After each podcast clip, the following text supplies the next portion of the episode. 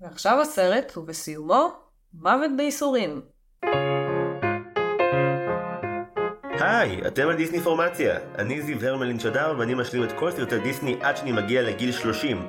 היום יש פרק קצת אחר.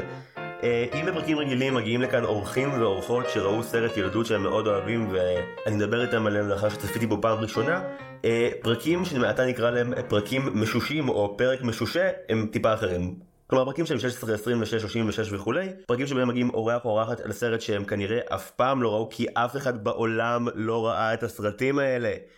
אבל מה לעשות אמרתי שאני את כל סרטי דיסני ויש איזה עשירייה בין שנות ה-40 ל-50 שהיא קשוחה ואחת עשרה פרקים להתמודד איתה. אז הראשונה להתמודד באתגר הזה והאורחת שלנו היום שתדבר איתנו על הרפתקאות איקבוד ומר טוד מ-1949 היא גם במאית, היא גם צלמת וגם עורכת ולמעשה סרט הגמר שלנו כאן היום וחורך את מסכי הדרייבין בתל אביב כחלק מאונתולוגיית גיבורה 2. חווה רוכלין, מה קורה? וואלה, בסדר. לא יכולת להישמע יותר עצובה מזה שהסרט שלך אשכרה מוקרן בקולנוע, דבר שסטודנטים אחרים בקולנוע יכולים רק לחלום עליו. תראה, הוא לא מוקרן בקולנוע, הוא מוקרן מחוץ לקולנוע, אבל uh, כן, בסך הכל זה לא דבר שלילי. להתחשב בכל השליליות של התקופה המסריחה הזאת. כן. אוקיי, זו תשובה מאוזנת. Um, בדרך כלל אורחים מגיעים לפה עם uh, ידע ענף ונרחב בדיסני, אבל הפרק הזה הוא בעצם הזדמנות נהדרת לרמאות, כי הדרך היחידה שלי להביא אותך לכאן הייתה לדבר על סרט ששנינו לא ראינו, כי את גם בעצם די בורה בדיסני, נכון? אני סופר בורה בדיסני, ובאמת רציתי לעצור אותך ולהגיד שזה לא רק שלא ראיתי את הסרט הזה, לא ראיתי את רוב סרטי דיסני. אז אני לא יודעת כאילו איך השאלון הזה הולך להתקיים תכף, אבל כנראה שהתשובות שלי הולכות להיות דלות, כי אני צפיתי בדברים אחרים בילדותי. אה, בוא נתחיל בשאלה הראשונה שכבר תהווה אתגר. מה ה top three שלך של סרטי דיסני? אוקיי, okay, אז אני כן רוצה להקדים ולומר שאני באמת לא צפיתי ברובם, והסיבה לזה זה שאני גדלתי בבית פוסט סובייטי, ולרוסים יש בעצם מלא אוצר משל עצמם להציע כשזה מגיע לכל הסרטים האלה. כלומר, יש גרסאות סובייטיות לשלגיה, לפינוקיו, לרובין הוד, לכל מה שאתה רוצה ולא רוצה, ובגלל שאנחנו עם עילאי ומתנשא, אז אנחנו מאמינים שהן פשוט טובות יותר כולן, ואנחנו לא טורחים לצפות בכל החרא האמריקאי הזה. אוקיי, וואו. כן, אז זאת תהיה נקודת המוצא.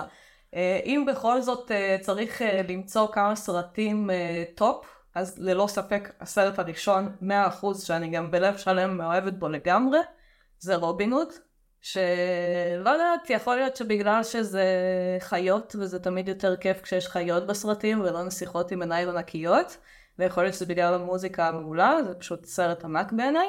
סרט נוסף, ג'מייקה מתחת לאפס, זה סרט על חבורה של ג'מייקנים שמסיבה לא ברורה לחלוטין הם רוצים להתחרות באולימפיאדה בענף של אה, מזחנות שלג והם כזה מתכוננים בתנאים הטרופיים שלהם לתחרות המזחנות ויש שם כזה איזה מאמן לבן ולמוד קרבות שמגיע יודעת איפה שמלמד אותם אז מגיעים לאולימפיאדה, וכמובן שיש uh, סופר דופר ניצחון, אני תפסתי את זה פעמיים בערוץ 2 בילדותי באיזה כל מיני שעות מוזרות, זה אחלה סרט, ממש כיף, ממליצה, תעשה על פרק. ומספר 3, פניו של הפירר, שזה בעצם סרט תעמולה של דיסני משנת 1943, שנעשה, לא יודעת, אה, בניסיון לעודד גיוס למלחמת העולם השנייה. פניו של הפירר? פניו של הפירר. השם המקורי של זה הוא אה, משהו כמו דונלד דאק אין נאצילנד. אה, בטח. אני לא יכולה לקרוא לסרט הזה סרט אהוב, אבל זה סרט, זה סרט ממש מוזר ומעורר מחשבה. ומאוד מאוד מאוד מזכיר את זמנים מודרניים של צ'פלין, כאילו, אני בטוחה שהם פשוט העתיקו משם סצנות, כאילו, ככה זה נראה. וסתם זה קטע לראות את דיסני עושים משהו שלא מיועד לילדים בשום צורה. לא יודעת בדיוק למי זה מיועד, כנראה כאילו באמת למתגייסים, אבל uh, יש שם uh, שירים, ויש שם uh, דיכאון, ויש שם תעמולה, וכל מה שאתה רוצה, בשמונה דקות אפשר לראות ביוטיוב. טוב, זו הייתה תשובה לדעתי. זו הייתה תשובה. אפילו תשובה לגיטימית. Uh, שאלה הבאה, שיר של דיסני שיותר אנשים צריכים לזמזם במקלחת? אוקיי, okay, אז uh, מאחר והרגשתי שאני עלולה לקבל ציון uh, נמוך בשאלון הזה, אז הרגשתי שיש לפחות שאלה אחת שאני צריכה לענות עליה תשובה מלאה. אז אתה מוכן? אני אשמח. אוקיי. Okay. מה זה? זה... מה את מפגרת? הבאת כלי נגידה? תשמע, צריך לפצות על אה, חוסר ידע בדברים אחרים. או וואו, בהצלחה בחיים. אני לא אעלב אם תוריד את זה בעריכה. לא אסור. בוא נראה. אוקיי.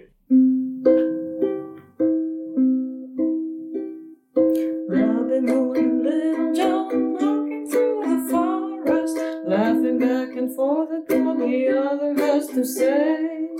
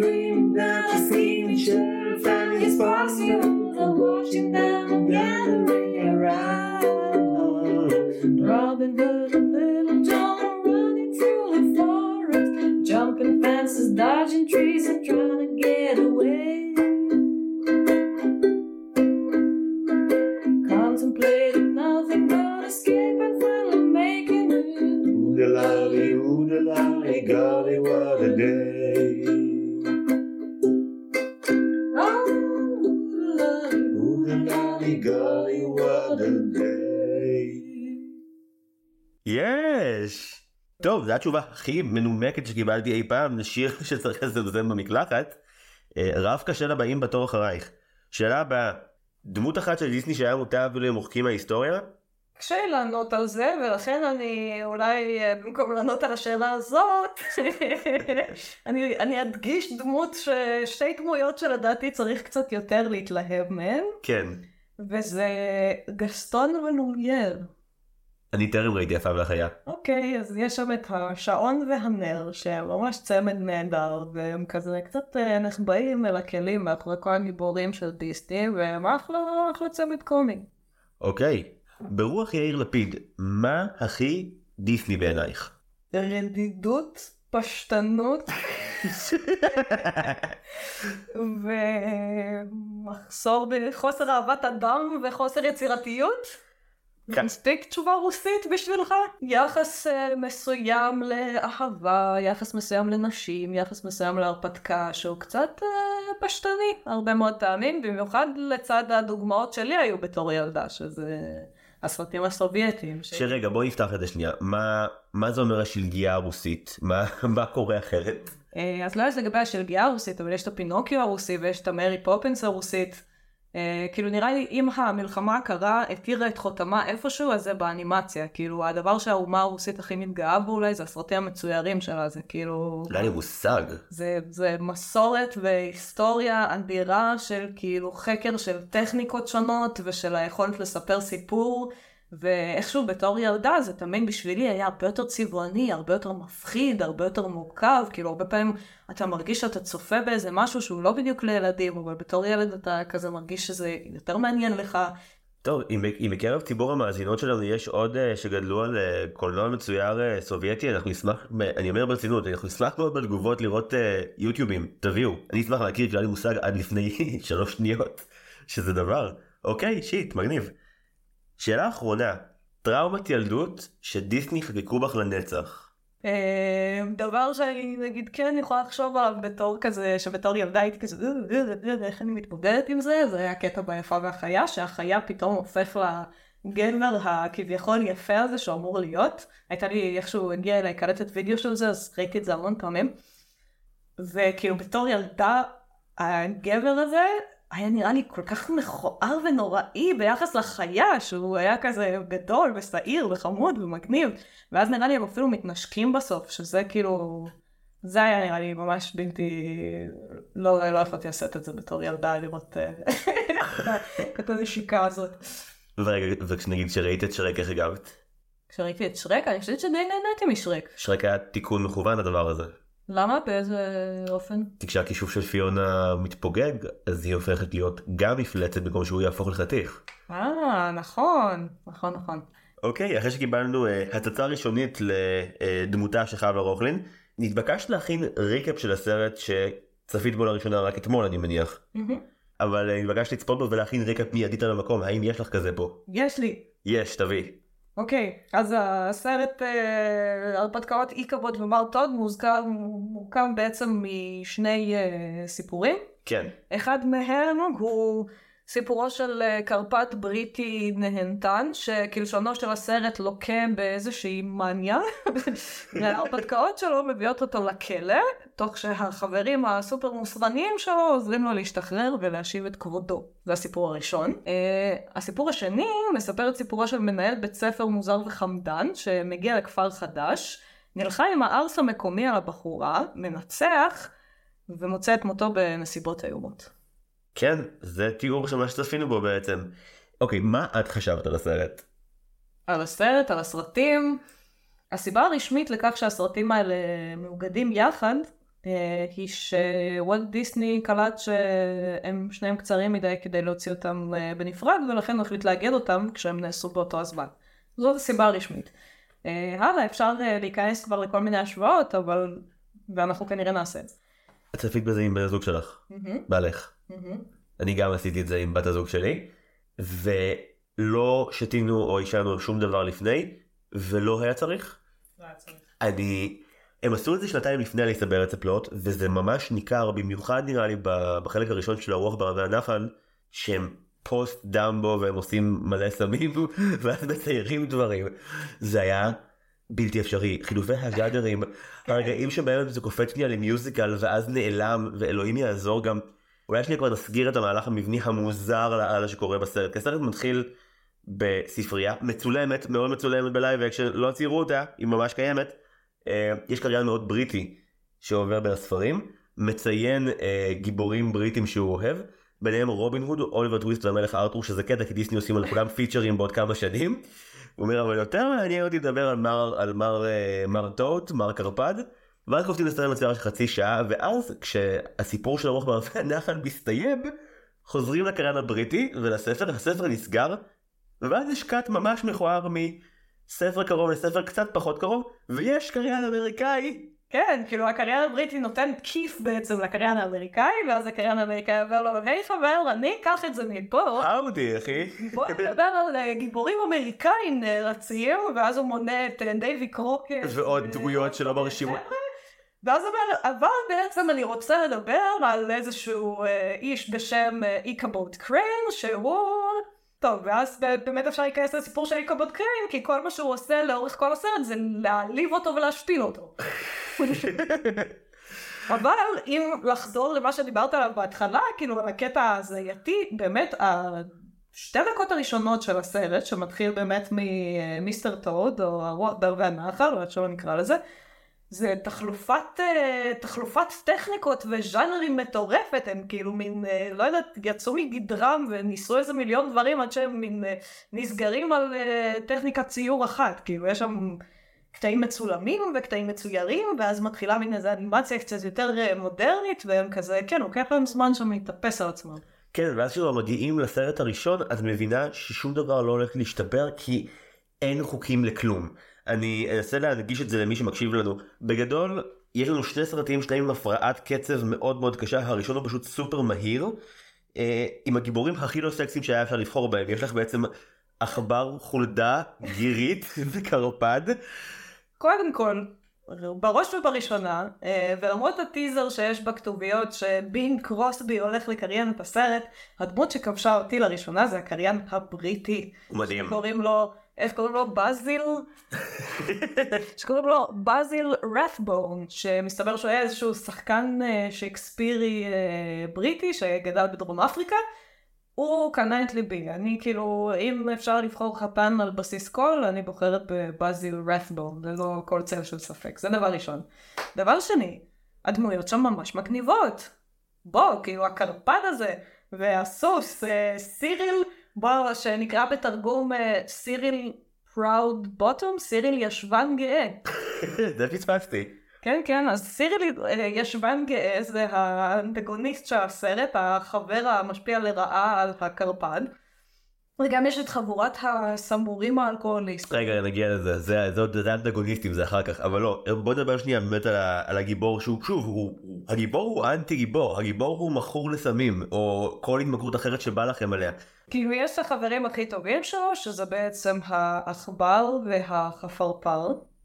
והחפרפר הוא עוד כזה סבבה, הוא חמוד וידידותי, אבל תכלס העכבר הזה הוא סופר מוסרני. ובעוד שהקריינות של הסרט כאילו מספרת לנו שמיסטר טוד הוא כזה הולל ופורע ומתנהג בצורה מאוד לא נוצרית, כל הזמן העכבר אומר לו שזו התנהגות לא נוצרית ההתנהגות שלו. בתכלס הסרט מוציא אותו בתור גיבור סופר מגניב, וכולנו רוצים להיות כמוהו, כאילו, הוא משתולל, הוא רוכב על הסוס, והוא רוצה לנסוע במכוניות, ויש לו כל מיני מרדפים מטורפים, והוא יוצא מגניב, ונראה לי הסרט מנסה להוציא אותו מגניב. אני אני חושב שזה פשוט גרסת האסית של קופיקו שזה כאילו אנטי גיבור שפוגע ומזיק לכולם אבל את חייבת לאהוב אותו כי הוא גם באמת עושה את כל הדברים שלא תעזי אף פעם לעשות בעצמך. אה, כדי להקל על מי שמאזין אני אתן שנייה מהלך עלילתי בסיסי רק שתבינו כמה מוזר מה שצפינו בו אוקיי. אה, הסיפור של מיסטר טוד מתחיל כשמקבדג'ר הגירית של החבורה הזאת אה, מזמין את החברים שלו החולד והעכבר אה, לעשות intervention בגדול למיסטר טוד בקטע של צריכים לדבר איתו אה, מקבאדג'ר הוא רואה החשבון של מיסטר טוד יש לציין שהוא סקוטי. הוא סקוטי נכון. הוא מוזמן להיות רואה החשבון כי מיסטר טוד כל הזמן אה, מבזבז את כל כספו בערוץ הקניות או מה שזה לא יהיה אז באנגליה הוויקטוריאנית שהוא ערוץ הקניות כך שיש לו אלפי נושים הסרט מתחיל בזה שיש איזה 20 נושים שצובאים על האחוזה שלו על טוד הול. מי, כאילו ראיתי פעם סרט של דיסני שמתחיל עם נושים אני לא ראיתי. ואז uh, מגיעים כל החברים ומחפשים אותו ואז המטורלל הזה מגיע כי יש לו אובססיה חדשה לעגלה עם סוסה הוא מכור לעגלה עם סוסה הוא יום ולילה עושה את זה. ופה, אגב, לדעתי, צריך לציין ממש לחיוב את ההומור הוויזואלי המדהים. כן. אנחנו רואים פה קרפד בגודל של קיסם, שרוכב על סוס בגודל של סוס. פשוט קורע מצחוק. מעבר לזה שלסוס קוראים אה, סיריל ישבן גאה, שאלוהים יודע איך הם הגיעו לשם הזה. אז זהו יכול להיות שזה מהספר. שני הרי יש מצב, כן, כן. ספר, או מהמחזה. אה, וגם אה, אחרי זה ויקיפדיה סיפרה לי במקרה שאת הסרט הזה וולט דיסני אה, בכלל לא רצה להפיק. אה, כשהציעו לו לצלם אותו זה היה נראה לו כמו רעיון ממש גרוע והוא חשב שזה לא יצליח עסקית. בסוף הוא איכשהו נתן להם אה, להתחיל לעבוד עליו וגם כשהוא היה מוכן הוא לא סבר אותו. סיגל ישבה איתי אתמול פעם ראשונה לראות את זה. ובמשך כל ה-20 דקות הראשונות כל מה שיצא מהפה פחות או יותר היה. "אה, אנחנו בטוחים שזה וולט דיסני מה קרה אבל האמת שזה ממש אליסה. אליסה בארץ הפלאות הוא הוא הסרט הזה רק עם כל מיני אה, עוגנים נוצריים מבאסים בהתחלה ובסוף כדי להגיד אוקיי יש כאוס ובסופו של דבר היי משפחה בית וכאן לא פשוט כן, יש פה כמה פעמים כזה נאמר במשפט היי זה ממש לא נוצרי מצדך אבל אה, נראה לי הם אפילו לא מנסים להיות יותר מדי משכנעים כאילו בקטע הזה הם כזה כוללות, בילוי, אה, אנחנו נכניס את המשפט שצריך להכניס כדי שהצנזורה תאשר אותנו אבל משהו כזה לא כל, פעם שכזה העכבר מדבר על כמה חשוב להיות נוצרי אז מיסטר טוד שובר עוד משהו ואתה כזה לא משנה שהוא אתה כזה אני איתו. אני הבחור הזה לגמרי. כן האמת שוריאציה אחרת למה הקטע עם מיסטר טוד כאילו אין לי חברים שהם אובססיביים לטכנולוגיה אבל מיסטר טוד כאילו התקפי מאניה שלו קצת בנויים כאילו על כאילו כל פעם שיוצא הדגם החדש של האייפון הוא הראשון לעמוד בתור. במיסטר טוד כאילו המהלך של הדמות הוא כל פעם שמופיע מופיע איזשהו טרנד חדש אז בסרט קוראים לזה מניה כשהמניה יכולה להיות לא רק כאילו מכונית או אווירון היא גם יכולה להיות לברוח מהכלא זה גם כזה תופעה מגניבה שמכניסה אותו למאניה והוא חייב עכשיו להתנסות בזה להיות הראשון שעשה את זה. וזה גם התירוץ שלהם אה, להראות כזה, זה כאילו להיכנס לאיזשהו מאוד פסיכודלי, כאילו כל פעם שאומרים את המילה מניה, הוא נגיד רואה את המכונית, פתאום האנימציה כאילו משהו שם מתפלט ונדפק, וכאילו דברים הופכים להיות ממש לא ריאליסטיים ולעופף באוויר, ולהיות משונים. כן ובגדול זה זה בעיקר הפתיע אותי כי רוב התלונות שלי כאן זה שגיבורים של דיסני הם מעפנים כי הם תמיד כאלה הדבר הנכון מה הדבר הנכון ואין להם פגמים. ומיסטר טוד הוא כל כך דפוק מהיסוד ככל שאנחנו מבינים לפחות בשלב הזה בסרט אז הם אומרים לו בוא אל תהיה נרקומן מטורף של כל הדברים בעולם והוא אומר לא אני רוצה מכונית ממונעת אני צריך להשיג אחת ואז כל העיתונים מספרים לנו שהוא גנב מכונית ונתפס והסרט הופך לדרמה בבית משפט אחרי תשע דקות. נכון, רק שכחת את הקטע שבו הם כולאים אותו בניגוד לרצונו בבית שלו, כדי שהוא לא ייכנע למאניה שלו ולא יצא לגנוב מכונית. כן, ואז הוא בורח ונכלא, ואז מגיע סטרן לבית המשפט, ומיסטר טוד אומר שהוא רוצה לייצג את עצמו. ואז מתחיל איזה מין מחזמר, מחזה, לא יודעת איך לקרוא לזה, אבל זה מדהים. אני חייב שנייה לשלוף את הקלף של מי שעובד במערכת המשפט הישראלית כבר שבע שנים ולהגיד, זה לא ככה שם? זה אף פעם לא טוב כשמישהו רוצה לייצג את עצמו. ראיתי פעם אחת בהיסטוריה באמת לפני איזה חודש שבה זה אשכרה עבד, אני עובד כקלדן בבית משפט. ואני רוצה את הפרוטוקול ובדרך כלל כשמישהו אומר אני אייצג את עצמי את לא חשבת שזה רעיון גרוע? אני פשוט נסחפתי בחוויה האודיו-ויזואלית המפעימה שהוצגה לי, ולא היה לי כל כך אכפת מה הולך לקרות, כי באמת זה היה פשוט נפלא. כן, ואז הוא גם מעלה את uh, מצעד העדים שלו, הוא מעלה את סירי לסוס כעד אופי. סירי פראוד בוטום, כן. כן. אתה עושה עבודה לא כל כך רע. לא, הוא מסביר לנו מה באמת קרה. אנחנו חושבים שאחרי שהיינו את מיסטר טון משתגע ובורח מהכלא בחדר השינה כדי לגנוב מכונית, הנחנו שהוא גנב מכונית, אבל מסתבר שזה לא מה שקרה. יש לו מוסתר, לא ידענו עליו. הוא רואה מכונית אדומה משוגעת והוא רוצה אותה, אז נכנס לפאב שבו היא חונה, ויש שם חבורת סמורים ופדופיל שהוא הבוס שלהם ככל הנראה בשם מיסטר ווינקי, שזה שם נורא. שם מצוין לפדופיל. שם מצוין לפדופיל. אנחנו מגלים שלמעשה חבורת סמורים הייתה הבעלים של המכונית. חבורת סמורים שאני חייבת לציין שהיא הדבר הכי טוב בסרט. הם כנופיה מה זה קולית של אלכוהוליסטים פורעים עם סכינים ויש להם swag ויש להם style שאי אפשר להחמיץ. וכל הקטע זה שהם באמת רוכבים על איזשהו אוטו סופר מרשים, אני אפילו התרשמתי מהאוטו. זהו, כמה סמורים אפשר להכניס לחיפושית? יש שם איזה 50 בפנים. יש שם איזה 50 סמורים. מיסטר טוד מציע trade in לא טוב בכלל. אה, אני אקנה לי את המכונית שלכם, אה, לי גם את האחוזה שלי. אבל זה מאוד יפה איך שהם אה, מגיעים לזה, כלומר העורך דין ממש לוחץ על סירי לסוס. ואומר לו, כן, ומה בדיוק אה, הוא עשה כדי להשיג, לה, להשיג את המכונית הזאת? וסיריל הסוס מסתכל עליו במבט רציני, ואתה בטוח שעוד רגע הוא יישבר, ואז הוא אומר, הוא עשה את מה שכל ג'נטלמן אנגלי יעשה בסיטואציה כזאת. הוא משכן את האחוזה שלו. התגובה הכי טובה ברגע הזה היא של מקבאג'ר רואה החשבון שמנסה כבר חודשים להציל את האחוזה הזאת מכל החובות האינסופיים מכל גאדג'ט שמיסטר טוד קונה והוא פשוט מתעלף על המקום. מיסטר טוד הולך לכלא כי הוא uh, נתפס כגנב מכוניות מה שמיסטר טוד בעצם לא ידע זה שהמכונית שהוא רכש היא מכונית מאוד מאוד גנובה. אז הוא הולך לכלא בליל חג המולד אם אפשר אז כבר עד הסוף ננעץ את הסכין.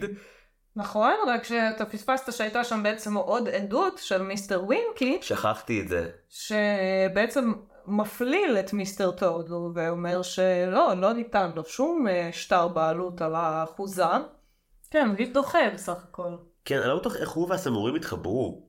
שאלה טובה, ולמה הסמורים צריכים אותו בתור מנהיג? כאילו, הם כאלה מגניבים. לא, אבל הם, הם, הם ממש אספסוף, נו, אין שם אף אחד שמוביל את ההמון הזה, הם ממש... נכון, אבל...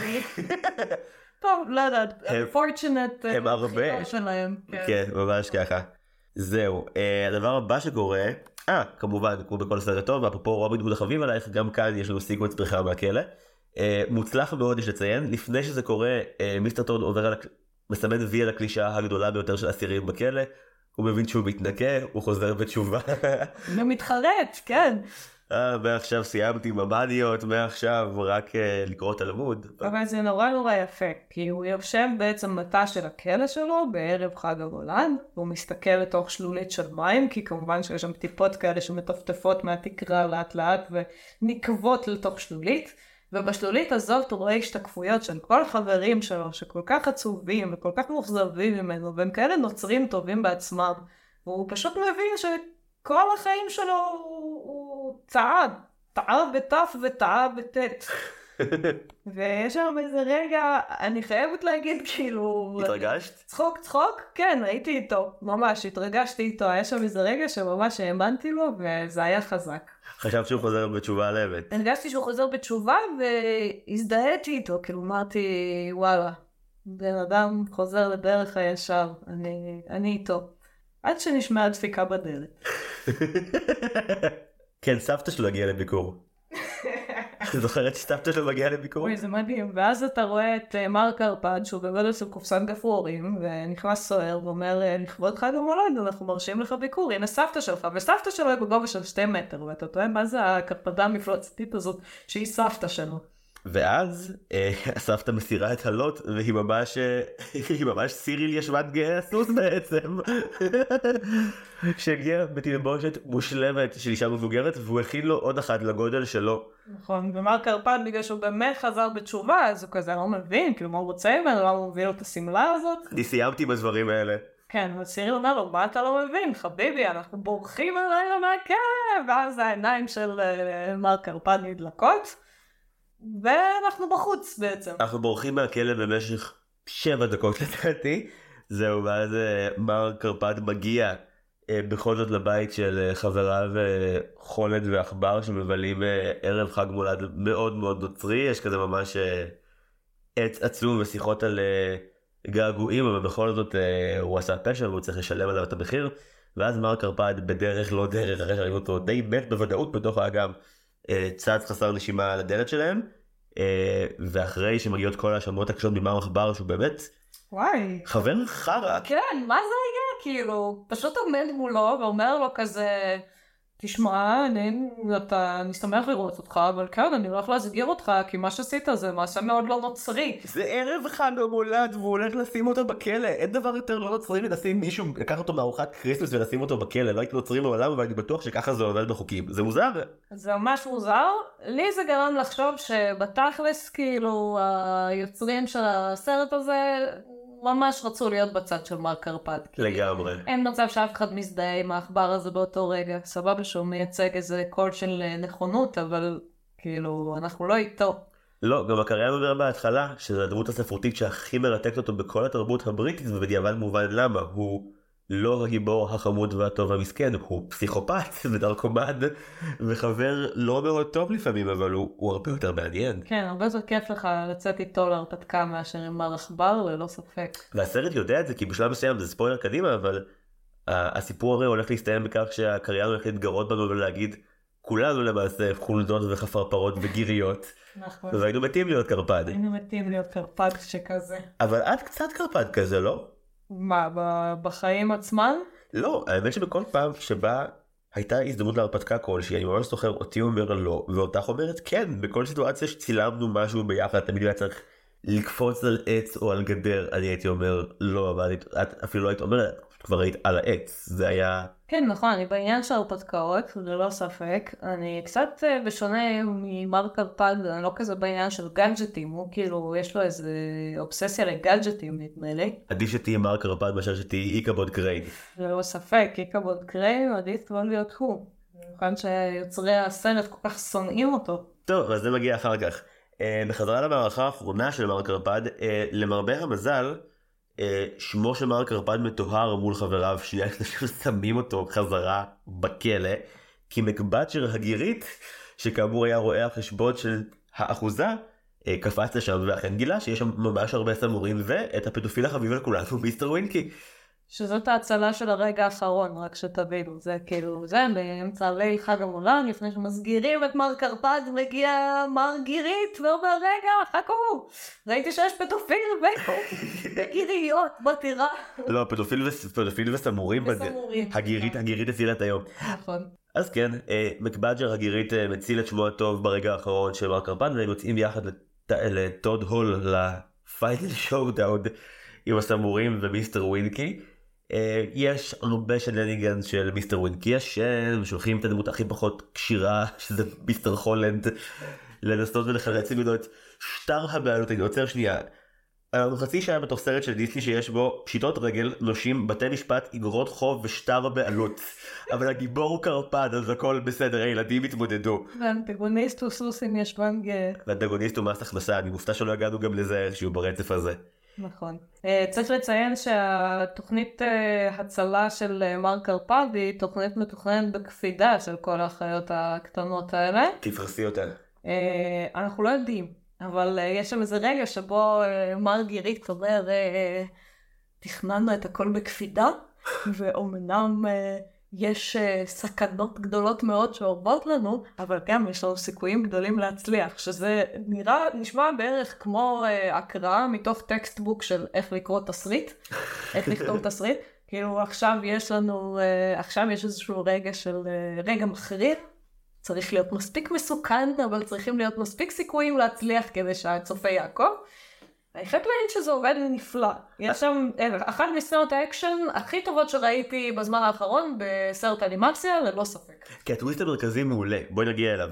זאת אומרת, מר חולד מנסה אה, בבנג'י כזה מלמעלה לתפוס את שטר החוב מהידיים של מיסטר ווינקי הישן, וזה כמעט מצליח, ואז לא מצליח, ואז הוא מזיע, וזה כמעט פוגע, בסוף, בסוף כאילו, כמובן שמר ווינקי מתעורר וכל הסמורים באים על כולם ויש מהומה ענקית, סמור אחד מבחין בהם ואז הכל all hell breaks loose והשטר בעלות נהיה הדבר שנהיה המגפין שכולם מתים להשיג. זה מדהים כי באיזשהו שלב באמת אה, צ'ט שח עפרפר הוא מבין שהוא לא יצליח להחזיק יותר בשטר הבעלות אז הוא מקפל אותו בתור אה, מטוס ושולח אותו למישהו ואז ווינקי חושב שהוא תפס את המטוס אבל אז באמת הקרפט מתחיל לשלוח את כל המטוסים האלה ומתחיל איזשהו גשם של מטוסים וטירוף. חוץ מזה זה עוד מקום לציין ממש לטובת ההומור הוויזואלי המשגע של הסרט הזה, כי בעצם כשהם מגיעים אז אה, חבורת הסבורים הם אחרי איזשהו ליל עוללות מטורף, הם כולם שוכבים מאולפים משיכרון אה, ברחבי הטירה, ויש שם פשוט כל מיני דברים מדהימים בפריי. כמו הפתיחה של ההנגובר שמתעוררים בבית מלון בחוקים מהתחת. לחלוטין, רק שהם חמישים. יש שם כל מיני דברים, כמו יש אה, פרוות דוב אה, ששוכבת בתור שטיח על הרצפה, ובתוך הפה של הדוב שוכב אחד הסמורים. יש שם מלא דברים כאלה שאתה פשוט צופה ולא מאמין כאילו להומור. אה, אז כן, אנחנו מגיעים בעצם לשלב המטוסים, אה, מר קרפן מתחיל להעיף טיסנים בכל מקום, ומר ווינקי פותח את כל הטיסנים האלה וכולם ריקים, ואנחנו בעצם לא יודעים איפה נמצא שטר החוב, נקרא מגפן. אה, עד שבעצם חבורת החברים שלנו מבינים שהם אה, חייבים להציל את עורם ופשוט לברוח בלי שום קשר לשטר החוב כי כל הסכינאים האלה הולכים לכסח אותם. באופן מפתיע מסתבר שהטיסטן הרלוונטי עם שטר החוב הגיע איכשהו למר קרפד וכולם חוגגים ושמחים. ומר קרפד אומר אנחנו נחגוג את זה ואני סיימתי עם הפדיות וסיימתי עם השטויות האלה. אבל אה, כן אבל אז אנחנו מגלים שהוא לא סיים עם השטויות האלה. לא ולא. זה מה שיפה כאילו אתה אומר. אוקיי, הם ממש אוהבים את הדמות שלו, אבל הם מחויבים על ידי איזשהם חוקים של צנזורה ומוסר להוציא אותו בתור נוצרי טוב. ואז באמת אנחנו שומעים את המשפט הזה של אוקיי, אני ניצלתי ועכשיו אני הולך להתמסד ואני הולך להתנהג רגיל כמו נוצרי טוב. העמד לזה הפעם? אז לרגע אתה מאמין ואתה אומר טוב נו הם עשו את הסוף שהם חייבים לעשות אבל אז אתה רואה שהוא שוב משתולל והוא טס במטוס זה יחד עם חברו סירי לסוס ומזמין את כולם להרפתקאות אתה אומר וואלה חבר'ה ספר הלכתם עד הסוף עם האנטי גיבור וזה מאוד נחמד בעיניי. וזהו, אה, מיסטר טוב נשאר עם המאניה החדשה שלו שזה מטוסים, שזה אגב בדיחה מצוינת. והקריין הבריטי אה, אהוב ליבך נפרד מאיתנו ומוחלף בקריין אמריקאי מהסיוטים. נכון, שאגב אה, הוגדר בשנות ה-40 בין קרוסבי בתור האיש האהוב ביותר באנושות או משהו כזה. אמיתי. כל שורה שהוא אומר נשמעת כאילו הוא מודע לכך שבחרו בו לתואר הזה והוא מסכים איתם. לגמרי. הסבא הבריטי והמכובד התחלף באיזה ינקי מעצבן. ממש, גם כאילו זה בגלל הקונטרסט אני חושבת כל כך בולט, כאילו זה שהוא בא אחריו ואתה פתאום כאילו פשוט לא יכול שלא לבוז לאמריקאי המלעלע הזה. הוא גם משוויץ בגיבורי התרבות המצ'וקמקים שלו וכאילו אתה השווית עכשיו את, את אוליבר טוויסט ושרלוק הולמס ודייווי קרוקט אתה מפגר אחי, זה באמת דבר כזה. ואז מתחיל הסיפור. אה, מציגים לך את המנהל החדש של בית הספר שהגיע קוראים לו איקבוד קריין. יש number מוזיקלי שלם על הרגליים שלו ועל זה שהוא נראה כמו דחליל. כאן אני אציין שהסרט עד כה לא התנהל כ musical בכלל. ולמרות שזה סגמנט שני שכביכול מותר להחליף בו את החוקים ושיהיה בו שירים ממש שהם שירים. הסרט הזה הוא רובו musical הם שרים את רוב מה שקורה בו או שהם שרים או שזה סלפסטיק אילם מעט מאוד דיאלוג. נכון אם כי רצוי להסתייג ולומר שהם זה בגדול הקריין ואולי עוד בן אדם אחד בסך הכל יש שלושה אנשים בסרט הזה שעושים את הקולות. והדמויות בעצם לא מדברות. נכון, יש לכם בעצם את הקריין, את הבריון, שהבריון יש קול משל עצמו והוא מדבר מדי פעם, ולאיקבוד קריין אין קול. עד ממש לקראת הסוף, שרק משמיעים לך את הצחוק שלו. ואת הצעקות אימה שלו. זה הדבר הכי מלחיץ בעולם, ואת מתחרטת שנהיה לו קול ברגע הזה של הסרט, כי היה אפשר לוותר. אוקיי, רגע, אני ידעתי שזה סליפי הולו, ראיתי את הרימייק המאפן של טים ברטון ב nineties, אני יודע שזה סרט על פרש בלי ראש. כשצופים בסליפי הולו בגרסת הרפתקאות איקבול וברטוד, מתחילים לפקפק בשלב מסוים שזה הסיפור הזה, כי מתוך 38 דקות, חצי שעה זה מלחמת חיזור בין שני בנים. בין שני בנים מאפנים. אבל רגע, אוקיי, יש את איקבוט, הוא מנהל בית הספר החדש. בהתחלה הוא נראה כמו, אני בהתחלה הכי חיבבתי אותו, הוא היה כאילו, הוא מוכה גורל, יש לו אף ענק, רגליים עצומות, כולם יודעים עליו שנראה כמו דחליל. ואז פשוט מתגלה שהוא ממש כאילו זיין חסר מצפון. לא, לחלוטין. שאני הייתי ממש בהלם אה, מאיך שהם מציגים אותו. כן, הדימוי הוא שהוא כל הזמן כאילו אוכל אצל כל הנשים שהם האימהות של התלמידות שלו, אבל כולנו ילדים גדולים כדי להבין לאן חתרו עם זה. יש לו יומן שבו הוא מנהל אצל איזה אישה הוא כל יום. כן, ממש, הם אומרים, הם ממש אומרים עליו שהוא מכוער, שהוא חמדן, שהוא רודף נשים, ושכל מה שמעניין אותו זה בסופו של דבר להתיישב על אה, פיסה שמנה וטובה של אה, נכסים, כסף ואוכל. והיות ואין לו קול בשביל עצמו, והקול היחיד שאנחנו שומעים זה הקול של הקריירה, אז יש לך איזו תחושה שהסרט הזה פשוט נגוע בשנאה. הם כאילו שונאים את הגיבור באיזה קטע מטורף. לי הייתה איזושהי תחושה כשצפיתי בסרט שהסרט הזה הוא אנטישמי. רק שלא מדברים על יהודים, אז סתם הרוח היהודית שבי עלתה, כי הרגשתי איזה שנאה כזאת. כי לי כבוד יש אף עצום ורוצה כסף. נכון, אבל כאילו, אולי פשוט אפשר להגיד שהסרט הוא קסנופובי, אבל אתה מרגיש איזושהי שנאה פשוט כלפי הגיבור הזה, שכאילו הסרט פשוט יורק עליו. חוץ מהאמצע, והאמצע מתעתע. הסיפור באופן כללי הוא די פשוט. אה, מגיע מנהל בית הספר החדש, זהו איקבוד קריין, הוא מנהל לחיים נפלאים, עד שהוא מתאהב בבחורה בשם קטרינה ואן טאסל. רוזנת הולנדית. אבל אז, כשהוא יושב עם בחורה מאוד מסכנה ומאוד חמודה שחוזרת לאורך הסרט שוב ושוב, איזו אישה שמנמוכה ומקסימה כזאתי, ואז הוא יושב איתה לפיקניק ואוכל את האור והעוגה שלה, אז הוא רואה את קטרינה ואן טאסל, ואז הוא מבינה שמדובר בדוש בארץ הדושים, כי הוא פשוט ברגע אחד מוחק את הבחורה המסכנה שהכינה לו ממש הרבה אוכל, ואז מגיע הסיפור המרכזי. הקרב בינו לבין הבריון השכונתי, על מי הולך לזיין את קטרינה ואן טאסל, וזה הסרט. לא ציינו דבר אחד, שמהאנימציה המטורפת וההזויה והמשתנה תכופות של, אה, של הרפתקאותיו של פארקר פאד, אנחנו פתאום כזה עושים מעבר לאנימציה המוכרת והטובה של אה, דיסני, רק בשלביה היותר אה, ראשוניים. שהשיא שלה זה באמת התיאור של הרוזנת ההולנדית הזאת, שהיא כזה כולה עיניים ענקיות, שמלה תפוחה ומחשוף, והיא פשוט יצור חסר תכונות. היא פשוט uh, מהלכת לה בחביבות לאורך הסרט, היא סבבה עם כל האנשים שרוצחים אחד את השני מסביבה כדי לזכות בליבה, והיא אך ורק מחייכת בחביבות, היא לא עושה שום דבר אחר. אה, אפשר לייחס לזה תכונה, פשוט תכונה מפלצתית, היא סוציופטית, היא פשוט... היא פשוט עומדת שם, וכאילו מי שיגיע אליי יהיה איתי אם שרד על מרחץ הדמים שקורה פה בחוץ כדי להגיע לראש התור כדי להביא לי מתנה. אתה תהיה בן זוג שלי. אז סבבה, כן, אני שומעת לה מין חיוך סטואי כזה לאורך כל הזמן. כן, אתם תמותו פה, אני אחייך. ג'סטה הכי אדיבה שהיא נותנת זה כשהיא כמובן והבחור שהוא נאבק כמו שנקרא ברום בונס, זה השם הכי אמריקאי שקיים. הם נאבקים לראשונה ואז בונס מפיל את, uh, את איקבוד למים. קטרינה יוצאת בגדרה וזורקת עליו מטפחת וזה כאילו הכי רחוק בגבולות הגזרה של הדמות שלה לחמלה. לחלוטין, כן. אבל אז היא מזמינה אותו שוב וכאילו נוצרת תחושה מוזרה שכאילו אם הוא רק יילחם מספיק הוא ישיג אותה. ואני חייב... מזמינה גם את ברום בונס. הם אומרים את זה, שאת שניהם היא משתדלת להזמין בנחמדות יתר, כאילו היא סוג של, אה, למרות שהיא חסרת אופי לחלוטין, קצת נהנית מהמאבק. היא קצת evil mastermind לגמרי. ואז היא מזמינה את שניהם לסעודת הלואוין בבית של אבא שלה הטחון, שזה נגיד, איך תסבירי את זה? למה לעשות דבר כזה? זה נורא ואיום. הרגע הכי נורא שבו ממש את הקריין, מה שאמרת על, על רוע מכוון, הסרט עוצר כדי להראות לך איך נראות המחשבות של איקבוד קריין ובכך הוא רוצח סופית את הדמות.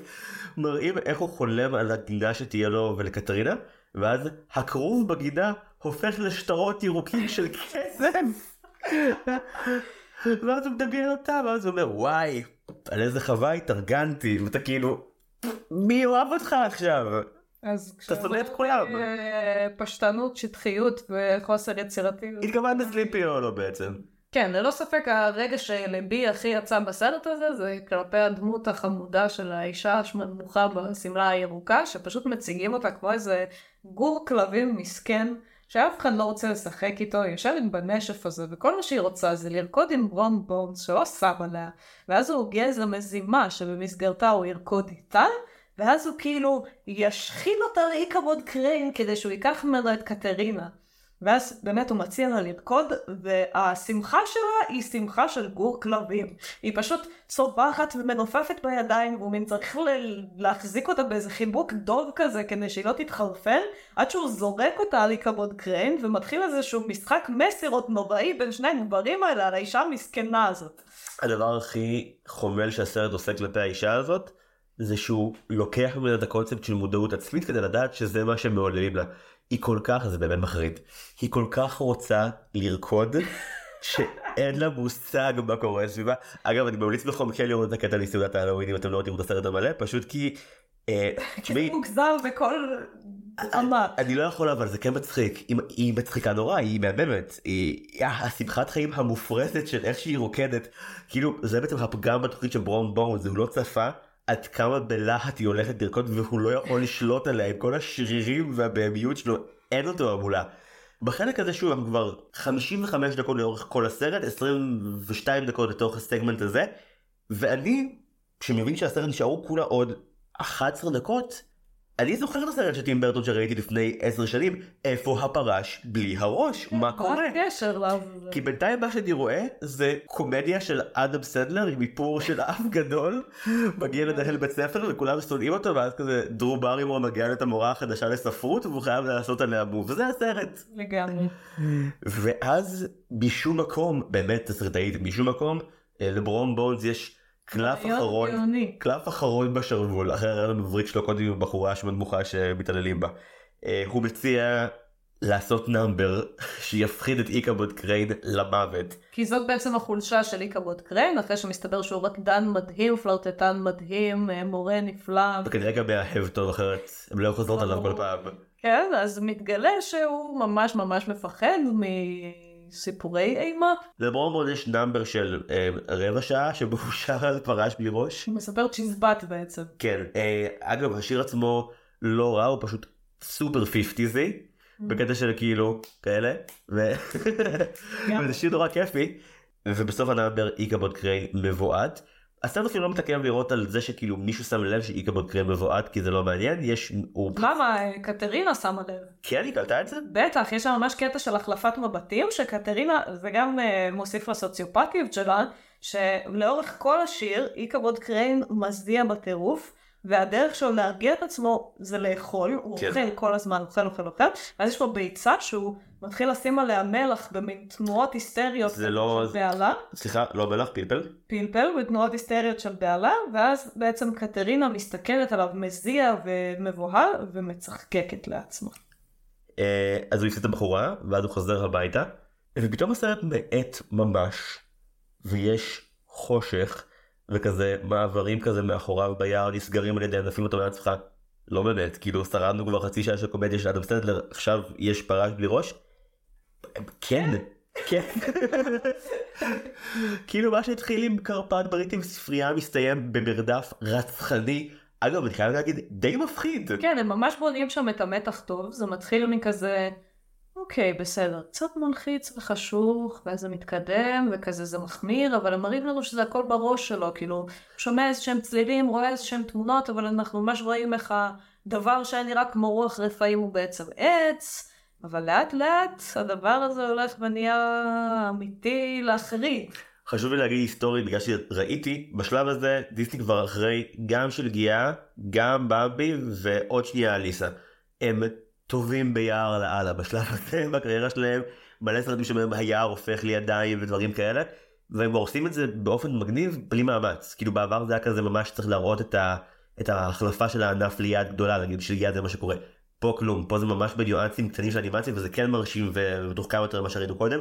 למעשה אני חושב שכל הקשקוש שראינו קודם נועד כי הם בעצם באמת רצו לעשות את זה כי זה עשוי מוקפד מאוד באנימציה מצוינת, אז כל הסיפור הכפרי די בצבעי פסטל מאפנים שכאילו עושים בילדאפ נורא ארוך. נכון. הם רצו להגיע ליער בלילה, ופה גם מגיע החלק היחיד שאני מצאתי שמשותף לשני הסיפורים שיושבים בתוך הסרט הזה, וזה דמות ראשית שמתחבקת עם הסוס שלה. זה נכון מאוד. שבאמנם אה, בהרפתקאותיו של מר קרפד אה, זה קורה מתוך אה, שמחה, מניה, התלהבות ולא יודעת מה, יצר נעורים אינסופי, אז פה זה קורה מתוך חרדה מוחלטת, שבטח גם משתינים על עצמם תוך כדי, אבל לא הראו לנו. באיזשהו שלב אנחנו מבינים שהפחד של איקבוד הוא אמיתי, ויש פרש בלי ראש שרודף אחריו, ופה גם הוא וגם הסוס שלו, שנראה לי אגב שהוא חמור, פשוט נכנסים לפאניקה שלא, פשוט האנימציה לא ראתה כמותה מעולם, אני חושבת. לא, יש גם בדיסני כאילו אימה באנימציה, כאילו בלי, אה, בלי רחבים, ולכן כל הקומדיה השחורה המרושעת שקדמה לזה נועדה להכשיר את הקרקע לזה שתהיה סרט אימה, ולא נורא תרחמי על הגיבור. כי הוא חרא. אבל אני חייבת להגיד שאני ממש ריחמתי על הסוס שלו, שהוא עושה לו דברים איומים במסגרת המרדף הזה. זה נכון, הוא כמעט מטביע אותו, הוא קופץ עליו פעמיים מתוך ענף, דברים רעים מאוד קורים. זה קצת הרגיש כמו פרק של גלי פוגש פרק של צמרמורת. לגמרי. כי זה נאמברים מוזיקליים תמוהים, מגובים באימה פתאומית וחסרת כל חיבה לבני אדם. ועד הפרש פשוט לוקח דלת ומשליך אותה לתוך הפרצוף של איקבוד קריין ואז כאילו יש מין כזה מסתורין על האם הוא הרס לו את הראש עם הדלת או לא. אני אגב חייבת להגיד שהייתי מלאת תקווה באותו רגע. גם אני. כאילו היה איזה נראה לי מרוב פחד באיזשהו שלב כן אה, נהייתי בעד אה, איקבוד קריין לקראת הסוף הייתי כזה טוב שיגיע לקצה השני שיגיע לצד השני ואז באמת הוא והסוס מצליחים לאחד כוחות ולעבור ואתה כזה יש איזה רגע של אה, שמחה והקלה וכשהוא זורק עליו את הדלת אה, כאילו, אני לא הבנתי ש... שמשהו רע עומד לקרות, זה היה נראה לי שכבר הוא מוגן, כי כבר אמרתם, אמרתם שאם עוברים את הגשר אז הכל בסדר. אפרופו הצנזורה מקודם של מיסטר טוד, אז כדי להקל במעט את מכאובם הגדול של הצופים, מראים לך את איקבוד קריין חי עם איזה אישה מסכנה שצריכה לבשל לו כל חייה, ואומרים שהשמועות אומרות שאולי הוא מצא איזה אלמנה ורק עבר מהכפר, אבל ייתכן שאכן אה, הפרש בלי ראש אה, הכה. יש פתאום רגע של פעמוני כנסייה, וכמו ב-Q כזה נכנסת מוזיקת הסוף הטוב של דיסני שכולנו מכירים, שבמסגרתה אנחנו רואים את ברון בונס מתחתן עם קטרינה. ופה אתה אומר כאילו, מה? זה הסוף הטוב שהתכוונתם אליו? אז אתם באמת שנאתם את הגיבור לאורך כל הדרך, כאילו אתה מין... אלא אם ברום בונס המציא את כל הסיפור רק כדי להפחית אותו והתחפש לפרש, או רצח אותו עם חן, ואז אוקיי, למישהו פה היה מהלך שלם שהצליח לו. אבל זה נראה יותר כמו מין כזה סיפור אכזרי שרע לכולם. למרות שקטרינה וברום בונד שניהם חלאות אז שיהיו ביחד ויעזבו את כולנו בשקט נראה לי, זה לא כזה רע בשבילנו. והסיום הסופי זה שבאמת אה, פעם אחרונה ראינו את הפרש המפחיד ויש צחוק מרושע, ואז הקהל האמריקאי אומר אוי טוב אני עף מפה מספיק עם זה. יש לה שרקון מבוהל ו... נראה לי שהם הכניסו את זה פנימה כי באיזשהו מקום הם ידעו שלקהל הקבוע שלהם מזה 13 שנה זה כאילו הולכת להיות טראומה חדשה כאילו אם במבי היה טראומה של עצב וכאב ושפגיעה היה כאילו רוע אבל שנגמר במוות של הנבל. כאן יש לך פה צ'יזבט הלואוין אמיתי שאני בא בזה שהנבל שהגיע משום מקום חי ועורף ראשים אי שם במרחבים וזה הסוף המוחלט וילדים בני 6 יצאו מעולם הקולנוע ככה. כן מתוך באיזה נחמה מזה שהארס התחתן עם הבחורה. אני לא חושב שזה ניחם אף אחד. אז למה מוזיקה שמחה? אני יצאתי מאוד מבולבלת מהסרט הזה. אני חשבתי שזו הייתה קומדיה שחורה סוציופטית לחלוטין, מכוונת, רעה, ופשוט בגלל שהרוב מעמד נחל הוא לא שונא אדם, אז זה בא אלינו בהפתעה. כי מה שאמרת, אצל מיסטר טוד זה הטירוף הבריטי אבל זה לא מיזנטרופיה. ופה יש, זה פשוט סרט של שנאת אדם. זה סרט שונא אדם. לא יודעת, אבל אני הרגשתי שהם, אה, כאילו זה לחלוטין מכוון, התיחום הזה של שתי התרבויות ואיזושהי השפעה ביניהם. כאילו יש לנו סיפור כריסמס מול סיפור הלווין, ויש לנו אה, בעצם כזה אווירה ועולם בריטי מול עולם אמריקאי, שממש מתוחמים גם בסגנונות אנימציה שונים, וגם בקריינים שונים, שנפגשים אך ורק בספרייה הזאת, וכאילו מנסים פה לחשוף אותנו לאיזה מפגש בין עולמות, אבל לא מרגיש לי שהמפגש הזה ממש קורה. אני באמת לא יודע, אני כילד אגב הייתי בוכה בהיסטריה מהסרט הזה אם הייתי רואה אותו. בהיסטריה. כילד, הדבר הכי טראומטי עבורי, היה סיפורים שלא נגמרים טוב. לא, לא. כן, אז פה זה היה כזה, חרבנו לכם על הראש כל הסרט, אבל עכשיו נזכרנו שאנחנו גם עושים סרט אימה, אז אנחנו שנייה נפחיד אתכם למוות, ונסיים. שאחרי ש-15 פרקים התלוננתי באטרף על uh, הסופים המהונדסים של דיסני, אז הנה לך, סופים, מגיע לי. בגדול מגיע לי. כן, אה? Uh, חווה, מילות סיכום? דברים שתרצי לומר? לקחים לעתיד? מחשבות uh, של חרטה? מעניין, ללא ספק אה, עדיף קרפד אה, נגוע במאניה מאיש ארוך אף ומניאק. לא יודעת, להשוות את הבלתי ניתן להשוואה זה תמיד אה, חוויה מעניינת. עדיף מניה ממניאק זה אחלה סיום. כאילו אחד הדברים שאתה לומד תוך כדי שאתה כזה סטודנט לקולנוע זה מי מהאנשים שסביבך כאילו תכלס אוהב אנשים ומי לא ואפשר לחלק את כל היצירה האמנותית לפי זה. זה יכול להיות ברור לא ברור סבבה אבל נכון. ואתה גם בוחר אה, במאים לפי זה, האם הם אה, אוהבי אדם או לא אוהבי אדם בסופו של דבר. כן היה לי שיחה אתמול עם חבר והסברנו את כל הוויכוח התמידי של הסופרנוס נגד הסמויה על זה. וואלה. כן. כאילו אם תסתכלו על שתי הסדרות אז שתיהן מרשימות בדרכים אחרות אבל אז- אחד שונא אנשים והשני די אוהב אותם. כן כל החברים שלי שנורא לא סופרנוס זה כזה אוקיי אני מבין ומעריך אמנותית אבל אה, אני לא נותן לכם להסיע אותי הביתה כי אני לא יודע איך תמצאו דרך להתעמר בי אחר כך. לגמרי. אה, טוב אבל אני מאוד אוהב בני אדם אני גם אוהב אותך ואני שמח נורא שבת חווה. אני ממש שמחתי לבוא. היה כיף ומוזיקלי ומצחיק. כן המוזיקלי הולך לגמרי אלייך הקרדיט המלא. לאלו מכם שעוקבים אחרי הסרטים אה, live בשבוע הבא יהיה לנו פרק על הסרט אחי הדוב צפינו בו באנגלית מוזמנים ומוזמנות להשלים גם. עד אז חווה ואני אומרים לכם היו שלום. דיסני פורמציה מוגשת ונערכת על ידי זיו הרמלין שדר. קרדיטים גם למעצב שלנו טל סולומון ורדי, למלחין שלנו נועם טבצ'ניקוב, לצוות התחקיר המסור סיגל צחורי ואוריה אורן יוסף, ולמוח השיווקי מאחורינו סתיו צימרמן פולק. מוזמנות ומוזמנים לדרג אותנו בשלל אפליקציות ההסכתים וגם לעשות לנו לייק בעמוד הפייסבוק שלנו דיסני מכה פורמציה.